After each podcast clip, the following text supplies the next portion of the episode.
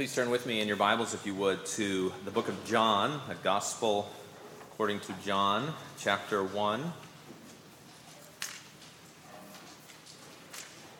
John 1, 1 through 3 will be our sermon text for this morning. And before we read that together, let's pray together.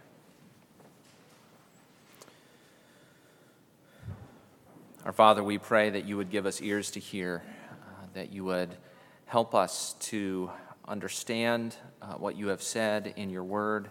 Help us to receive it by the power of your Holy Spirit. We pray these things in Jesus' name. Amen.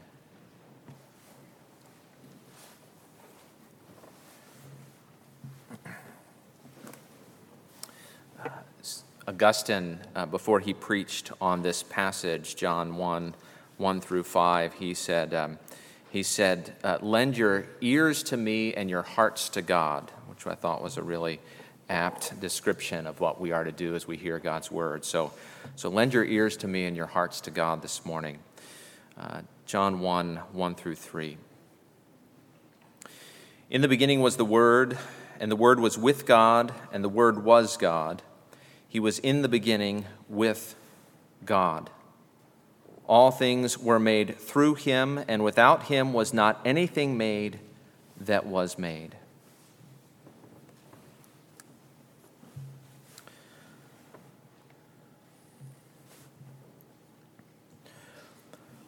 Why speech?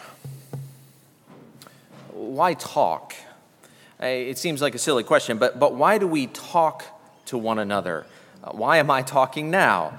Uh, why will some of you stand around for 20, 30, 40 minutes after the service chit chatting with one another?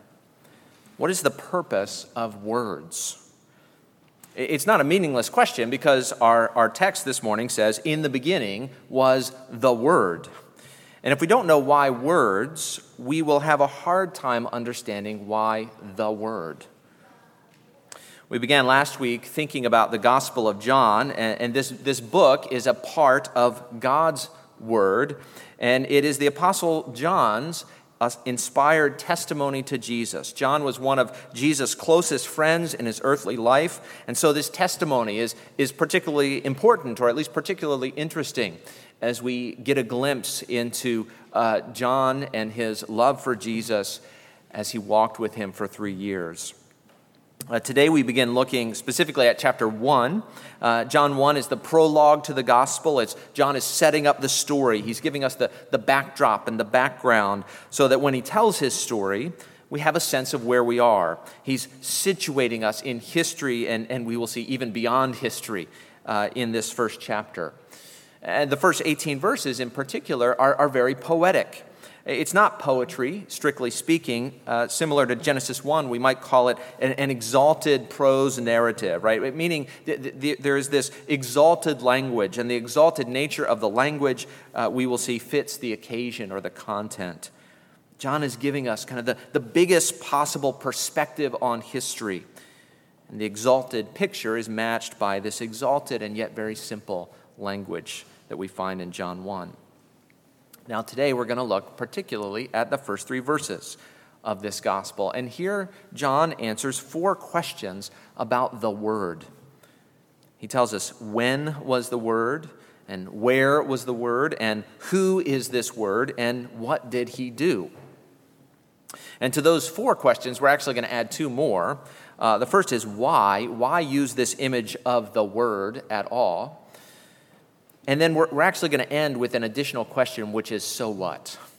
Uh, who cares? What difference does it all make?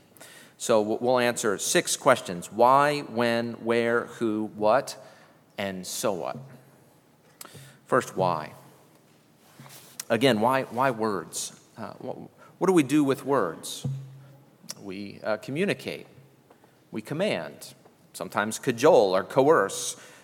We also comfort and woo and soothe. We inform and teach. Uh, we marry. Right? I now pronounce you man and wife. And we release. I find the defendant not guilty.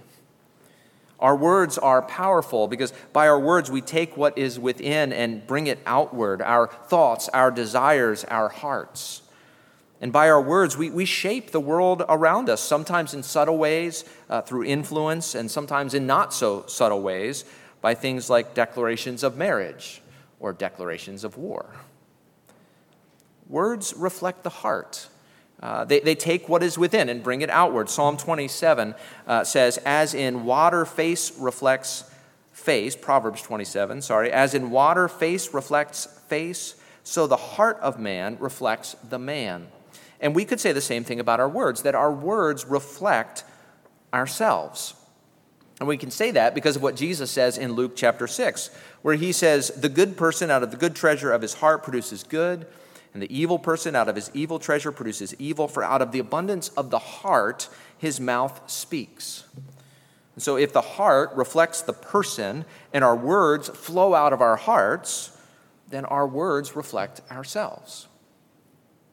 By words, we take what is within and bring it outward so that we can be known, so that what is hidden can be revealed our hearts, our desires, our thoughts. Words are never merely words, of course.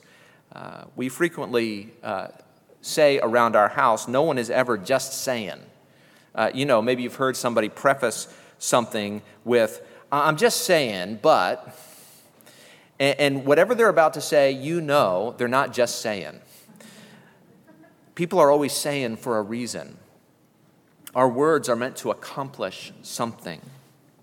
Words are powerful to- tools for communication and for action. We communicate ourselves and accomplish our purposes through our words. And God's words do the same. When God wanted to make himself known, his word came to his prophet. Frequently in the prophets, we hear this phrase The word of the Lord came to me, saying which is a good reminder, of course, that, that word uh, means more than simply a single word. It, it can mean a, a, message, right? The message of God came to his prophets. The word of the Lord came to me, saying, God communicates himself through his word, his message, through his words. He invites us to know himself through his words. And he accomplishes his plans through words, right? His plan of creation, Psalm 33 6. By the word of the Lord, the heavens were made his plan of salvation. Psalm 107 He sent out his word and healed them and delivered them from their destruction. In fact, whenever God's word goes out, it fulfills his purposes. Isaiah 55 11 So shall my word be that goes out from my mouth. It shall not return to me empty, but it shall accomplish that which I purpose and shall succeed in the thing for which I sent it. God accomplishes his plans, he brings about his purposes through his word. But John, in John 1 1, does not say, In the beginning were the words. He says, In the beginning was the Word. And, and here we have to jump ahead just for a second in John 1. When John uses the phrase the Word, he is talking about a person. John chapter 1, verse 14, he will say, And the Word became flesh and dwelt among us and we have seen his glory glory as of the only Son from the Father, full of grace and truth. Jesus is the Word incarnate, that is, in the flesh. And so the Word is Jesus pre incarnate, that is, Jesus before he was in the flesh. Why use this phrase, though, the Word, to refer to Jesus? Because as John will go on to show, Jesus is the means by which God both communicates himself and accomplishes his purposes. Through Jesus, we will see God reveals himself, and through Jesus, God created and saves. So Jesus is the Word of God. He's the means by which God brings himself out into the world, revealing himself and accomplishing his purposes. So, first, why, right? Why, why use this image of words? Words are powerful means of, of self expression through both revelation and action. They're the means by which God reveals himself and acts in the, world, in the world. Jesus is the Word of God, the powerful means by which God makes himself known and accomplishes his purposes. The second, when. John answers this question when. Uh, this is really John's first statement, isn't it? In 1 1. In the beginning was the Word. Anyone who hears this statement, who has read the book of Genesis, inevitably hears the echo of the Bible's first words In the beginning, God created the heavens and the earth. But notice what John doesn't say here. He doesn't say, In the beginning, God created the Word. It's not what he says. He could have said that, but that's not what he says he said, In the beginning was the Word. Meaning there was no time when the Word was not. God did not create the Word. He, the Word, is uncreated. He was in the beginning. He was already. He was already there. He already existed. In the beginning was the Word.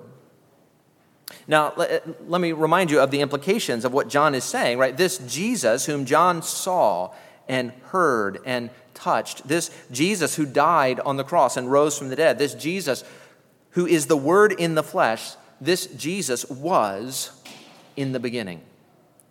This Jesus is therefore eternal. This is John's backdrop to his story. That he, what he's saying is the man I'm about to tell you about is no mere man. He was from the beginning. So, first, why use this imagery? Because Jesus is the Word, the, the powerful means by which God makes himself known and accomplishes his purposes. The second, when is the Word? In the beginning, right? From forever. Third, where? In the beginning was the Word, and the Word was with God. Now, what does it mean to be with someone? Uh, yeah, I was with my friends. It, speaks to location, right? Uh, but it normally implies something more than mere location. To be with someone normally implies some kind of relationship, sometimes even more than that. Uh, you know, John is now with Maria, means they are dating, there is intimacy, they are connected in some way. The word was with God, speaks to location, but it says more than that. Uh, one uh, great New Testament scholar, D.A. Carson, says the, the particular Greek preposition used here, translated with, most often means something specific. It means, he says, uh, it, it means with only when a person is with a person, usually in some fairly intimate relationship. And so uh, Carson goes on to mention a few verses. Mark 6 3 where we read, Is not this the carpenter, the son of Mary, and brother of James and Joseph and Judas and Simon? Are not his sisters here with us? Or Mark 14, day after day, I was with you in the temple teaching, and you did not seize me. Or 2 Corinthians 5 8, we would rather be away from the body and at home with the Lord. Or Philemon, verse 13, I would have been glad to keep him with me in order that he might serve me on your behalf during my imprisonment for the gospel. Right? There's a, there's a closeness and familiarity implied in these passages as one person is with another. And so Carson concludes uh, that, that John may already be pointing out, rather subtly, he says, that the word he is talking about is a person with God and therefore distinguishable from God and enjoying a personal relationship with him. And so the word being with God implies two persons present with one another in some kind of intimate or at least familiar relationship. Okay, so, so first, why? Why use this language of the Word? Because Jesus is the Word of God, the powerful means by which God makes himself known and accomplishes his purposes. Second, when? In the beginning, from forever. Third, where? Personally present with God. A fourth, who? In the beginning was the Word, and the Word was God, and, and the Word was with God, and the Word was God. Now, this is one of those questions that is so at the heart of Christianity that to get this wrong is to fail to be a Christian. And yet, John deals with it uh, simply and succinctly. Was Jesus merely a man? Was he merely a, a, human being? Was he just a good teacher? Was he an, an angel or, or even a, a divine yet created being? There are lots of people who believe that Jesus was a nice guy or even a great moral teacher, but they refuse to take the next step. John does not leave us that option. he says the Word was God. Now, some think that these words should be translated a God, sort of a, a lowercase g, uh, that Jesus is not the God, but a God. But again, uh, the New Testament scholar D.A. Carson says quite the opposite. I- indeed, he says, the effect of ordering the words this way, meaning placing in, in Greek God first in the sentence, the, the, the effect of ordering the words this way is to emphasize God, as if John were saying, and the Word was God! Exclamation point. You know, C.S. Lewis used to say that Jesus can only be one of three things. Either he is a liar who claimed to be God but was not, or he was a lunatic who thought he was God but was not, or he was the living Lord, God in the flesh. In other words, you either must reject Jesus as deceitful or deranged, or you must worship him as divine, God in the flesh. Those are the only options that John leaves on the table. As one of Jesus' inner circle who walked with him for three years, John says, Jesus is the Word, and the Word is God. Now, verse 2 of our text simply wraps this up, doesn't it? He says, it says, He, this Word who was with God, was in the who, who was God, was in the beginning with God. Notice here there's uh, sometimes a, a, bit of a philosophical conundrum, right? The, the Word was with God and the Word was God. How is that possible? What does that mean? Now, this is one of those most basic Christian mysteries, isn't it? The doctrine of the Trinity. That God is one God in three persons, one substance, three persons, which means God does not fit into our this world experience. God is holy in that He is different from anything we know, and this is one of those ways. That God is three in one, that Jesus can be with his Father, who is God, and be God at the same time. Now, again, this is so important because John is about to tell a story about a very human Jesus, a Jesus who gets thirsty, who has family trouble, uh, and, and, who weeps at his friend's graveside. As we are uh, studying in small group, Jesus is gentle and lowly. There is a humility to Jesus. John wants us to know that this humble, gentle, and lowly Jesus is actually God in the flesh.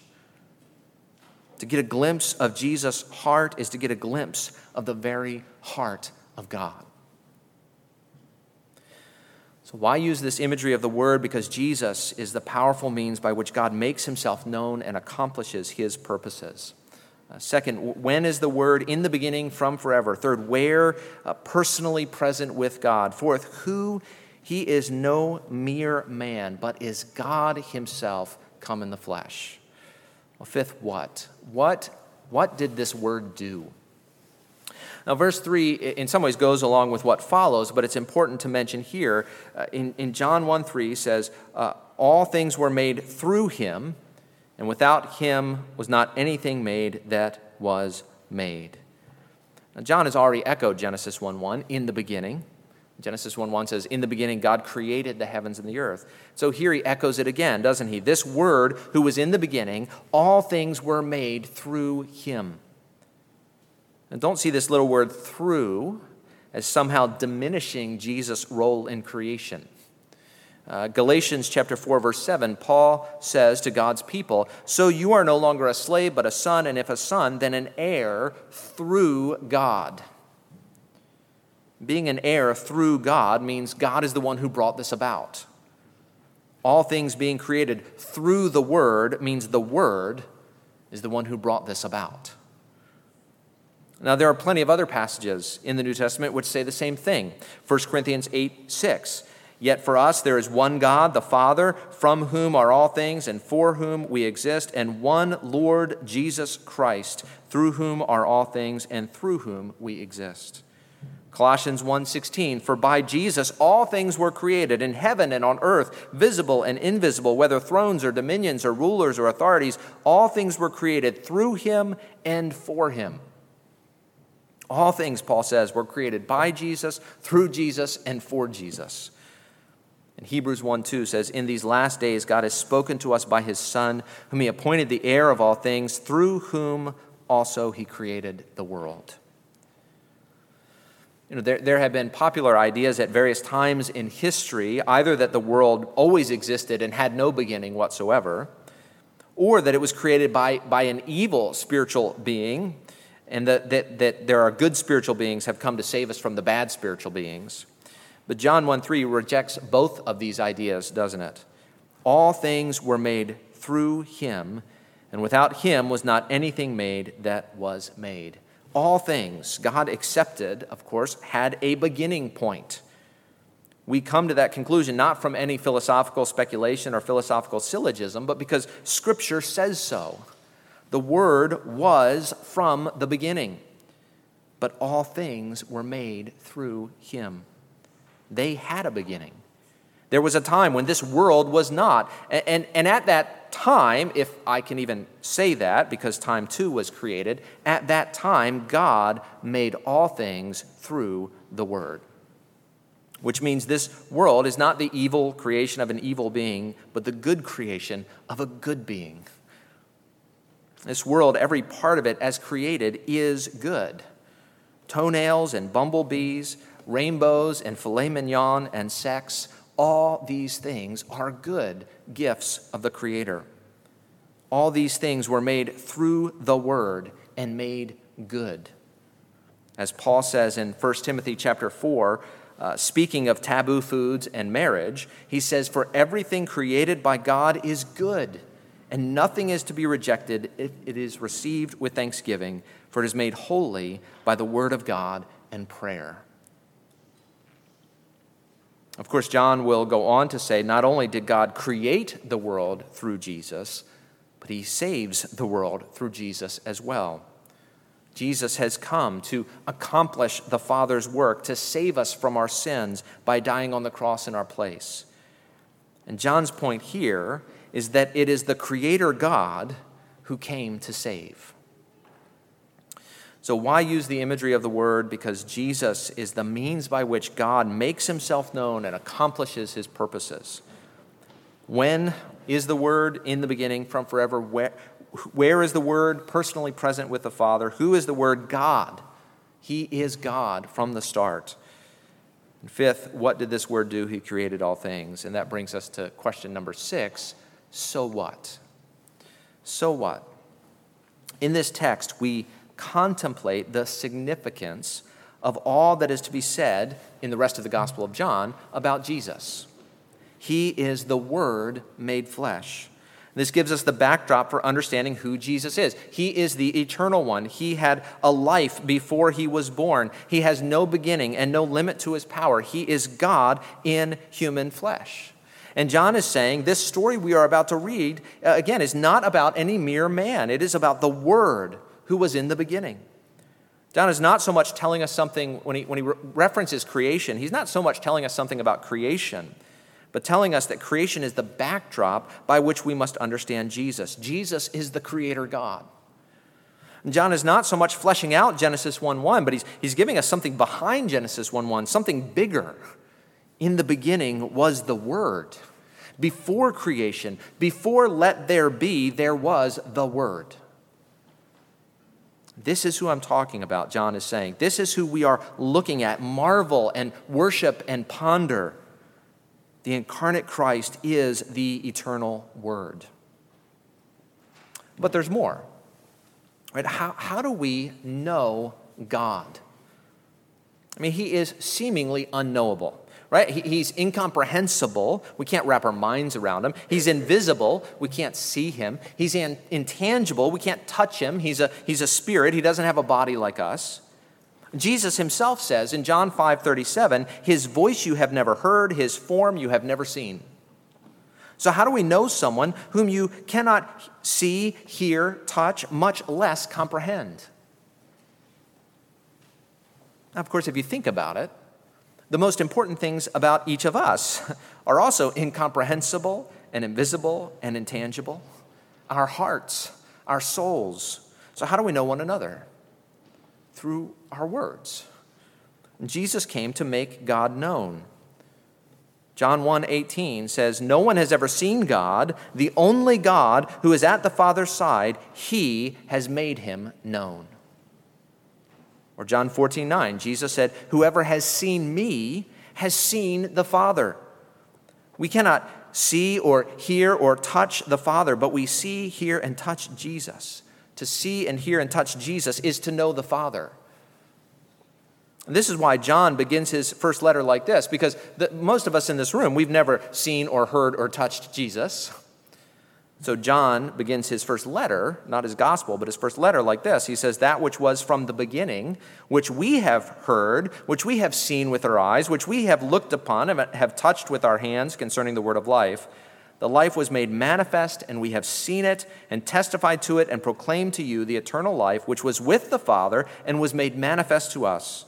That which we have seen and heard, we proclaim also to you, so that you too may have fellowship with us. And indeed, our fellowship is with the Father and with his Son, Jesus Christ. And of course, where does John's gospel end? It ends with Thomas declaring of Jesus in John 20, 28, My Lord and my God. Jesus came to make God known because Jesus is God, the Word of God in the flesh. The call of John's gospel, then, is the call of this passage is, is to believe in the glory of God seen in the person of Jesus. And so this brings us, us to a question, right? Do you know Jesus? Uh, do you know Jesus in all of his glory? Do you know him as the God man? Do you know him as the one who reveals the Father? Do you know him as the one who created the world? Do you know him as the Savior of the world, the one who came to accomplish the work the Father sent him to do? Do you know him as the one who died on the cross for sins and rose from the dead? Do you want to know God? Get to know this Jesus. Read your Bibles to know this Jesus. Keep, keep coming back week after week as we go through the Gospel of John to hear about this Jesus. Study Jesus with other people who want to know him. Draw near to him in prayer. And make it your life's goal to know the Father through Jesus. And you will know glory and joy, and you will find life eternal in him. Let's pray. Our Father, we pray that you would bring us to know Jesus, that you would give us a clear sight of Jesus. We thank you for John that even though we could not be there to see and hear and touch Jesus, He was, and He wrote about it for us and for our benefit. We pray that you would help us to see Jesus in the scriptures, to see Jesus in the Gospel of John, to see Him as the God man in all of His glory, and help us to see and to marvel and to worship. We pray these things in Jesus' name. Amen.